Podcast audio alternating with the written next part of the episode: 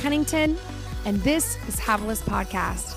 I'm excited that you're tuning in today. You know, this podcast was created by Truth to Table so I could have a place to share my heart, biblical truth, simple lifestyle leadership, as well as just connect with my table community, my table tribe. So I hope that you'll spend a few minutes with me as we jump in to whatever God has put on my heart this week. And don't forget that you're never too far gone from where God wants to take you. You are loved, you are seen, and He wants to desperately know everything about you. I love you guys. Thanks for listening. Let's jump into this. You know, we've been talking about all of these deep hungers that we've been given by the Holy Spirit to help us nourish not just our natural bodies, but our spiritual beings. And we have to learn to continually feed ourselves in these areas, or we'll, we'll live a malnourished, um, really a hungry life. And so, first, we talked about the hunger to be loved, the idea that God created a meal for us to be loved and, and to belong.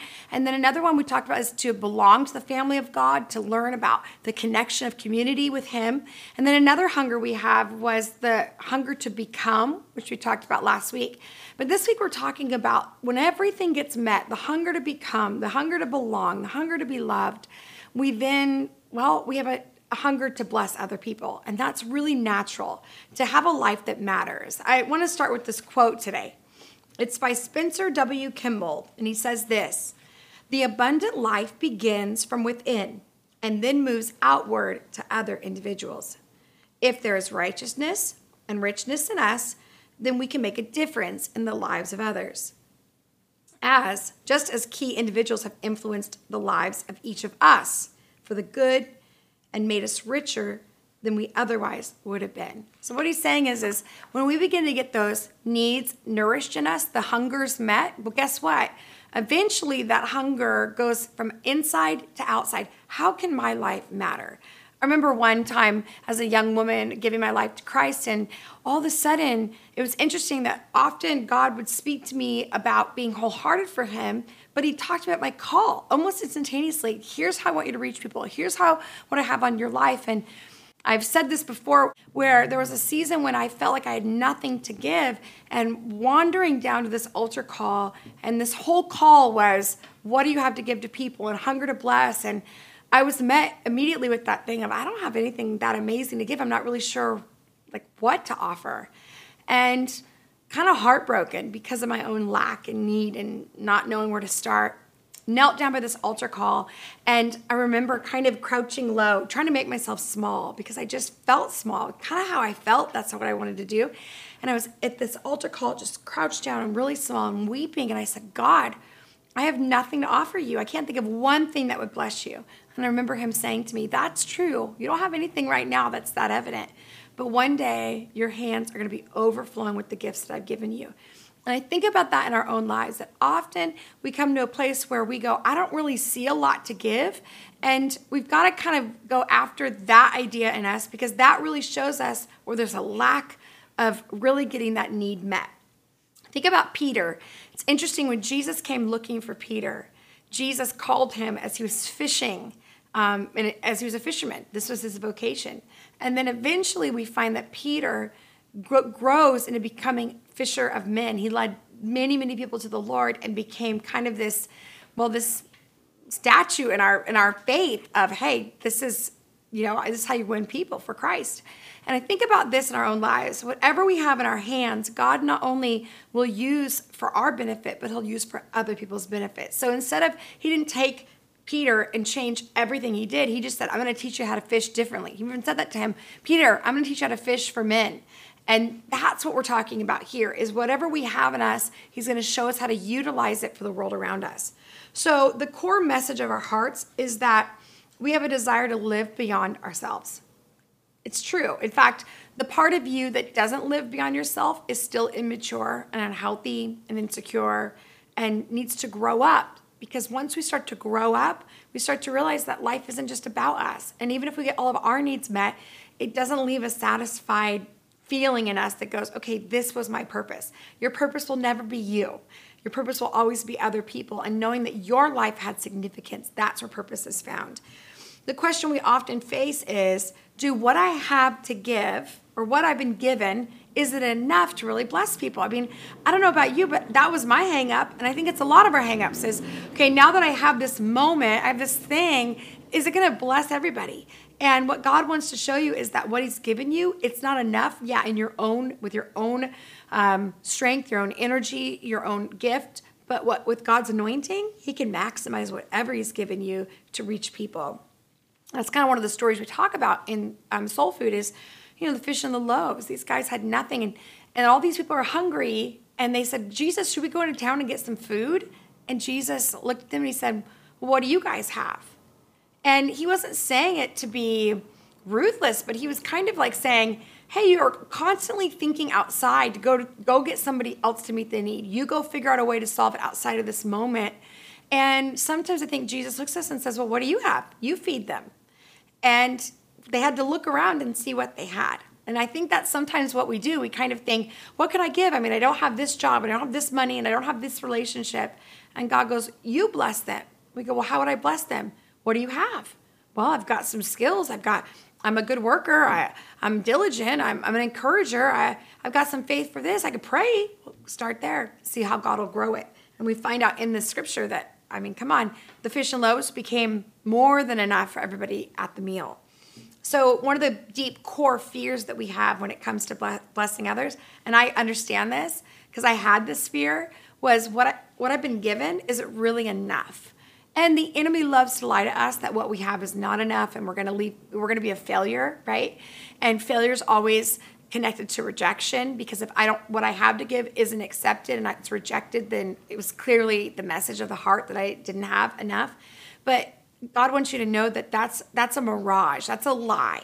That what God's given us will bless others. It, you just have to find the right people that He's calling you to, and someone out there needs what you have. What you have, not what I have. What you have. So Jesus invites them into the story of blessing other people. You see, we all want to be great, especially when we're around a miracle working God. I love that idea because you can't hang out around God. You can't hang out around the scripture you can't hang out and read books and be around people that are living lives of faith without wanting to live your own life of faith. So sometimes I think people that don't actually know, want to bless people, they're not really living around a miracle working God because they don't have any hunger for miracles.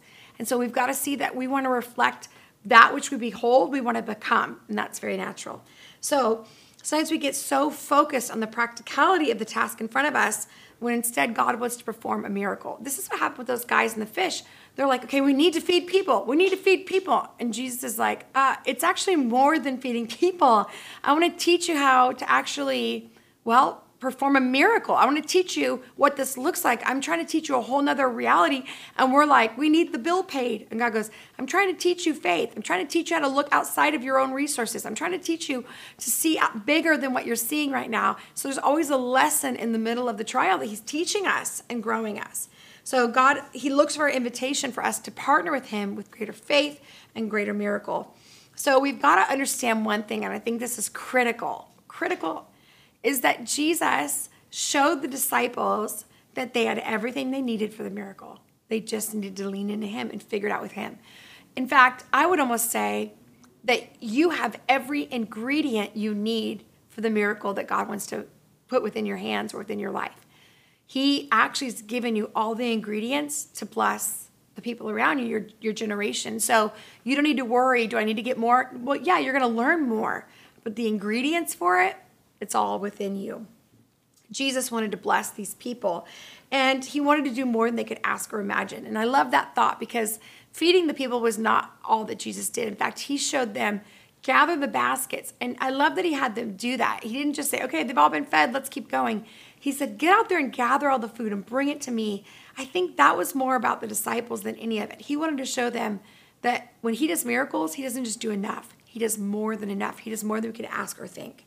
So when we take responsibility to steward what we have, God sets miracles in our lives. They had to get up, they had to ask who had food, they had to look around, they had to look foolish. And you can imagine these guys had to ask, who has food here? There's all these people there, and they they're the ones that have to ask, hey, did anybody bring any food? They look stupid saying that, but they had to be willing to say, hey, I don't have anything. What do we have? And sometimes we can feel foolish as parents or as leaders or adults. We can be like, hey, you know what? I don't have the answer to this. Who does? And that takes humility to say, I may not have all the answers for my life, but I know that if I actually reach out in faith and ask somebody to help me or ask what somebody else has to offer, I may receive the miracle because I was willing to ask. Just, I love that. So God wants to take ordinary people and He wants us to do extraordinary things. And when God performs the miracle, there's always an overflow. So here's the five declarations I want you to hold on to this week. The first one is God wants to include me. God wants to include me. Now, I understand we go, yeah, yeah, it's obvious. But I think there's this part of us, specifically when we feel rejected or second class or second best, there's this, the enemy loves to say, you know, you, guess what? You can be a part of the party, but you're gonna have to stand and watch everybody sit at the banqueting table and eat. But you're gonna have to stand, you're gonna have to stand back and watch. You're not that important. You don't have enough to give. You're not really that, you know, you're not the person, the key person. And what you need to understand is that God wants to include you. He's taken his table and he's like, come sit by me. I want to teach you how to be my kid in my world. Secondly, God trusts me. I want you to say that and declare that over yourself. God trusts me. God, trust me. God, trust me. I want you just to declare it over yourself because you need to understand that He does. Even if you don't even trust yourself, He trusts you a whole lot more. Uh, thirdly, is that I can do something. Remember, we can't do everything, but we can do something. So I can't do everything, I can't do it all, but I can do something today to put the miracle into motion. Fourth is I was made to be great, and I have a hunger for a huge destiny. I love that idea. I was made to be great. Actually, I totally added a word here. It was I was made to be great and I have a huge destiny. I want you to say that over yourself. And I, I'll pray this over my kids at night. Lord, I thank you that they are they were made to be great and they have a huge destiny. Help us to steward this destiny. And the same in your own life. No one's ever prayed over you and you're an adult now and you're in your season of life. Pray it over yourself. God, I thank you that I have a huge destiny that's in front of me. I thank you that you're a part of that and begin to declare it. And then lastly, I want you to tell yourself and tell God and, and, and partner with the Holy Spirit and say, I have the ingredients for a miracle. I have all that I need for the miracle at hand. I have the ingredients for a miracle. So, how do we activate it this week? Not only are you declaring those five things over you and write them on your mirror, print them out, or get them in front of you and begin to declare these things. Remember, you don't always have to believe it, but if you say it, your mind takes it as truth and your spirit is, hey, it's agreeing with it and it begins to mold and affect the way we see life. So, what I want you to do, I want you to find a way to bless somebody this week. It doesn't have to be extravagant. It doesn't have to cost anything. I want you to find one way to bless somebody with what you have in your hands, an ingredient in your hand. You might pay for someone's coffee. You might send somebody an encouraging note. You might pray for somebody in need, but find one thing and bless someone. Maybe somebody gave something to you and you think, gosh, I'd love to give that to somebody else. Give it to them. Maybe you're an artist. Draw somebody a picture. Maybe you're a photographer. Offer to take someone's photos for them. Whatever it is take that gift and say okay god i am i'm sowing this gift that i have that and i need this miracle but i'm going to sow this gift. I have some bills to pay so i'm going to i'm going to offer to pay for somebody else. I, I, need a photographer for my own family so i'm going to take photographs for this family. And really begin to sow what you need in this moment and see what god does. I love you guys. Bye bye well i hope that really blessed your life. I hope that everything god is trying to get to you you grabbed a hold of Again, don't forget to give me a shout out on the socials. I'm there almost every day. And if this podcast really spoke to you, would you consider leaving a review so others can find this podcast and as well as some stars? I hope you have a great day and I'll catch you next time.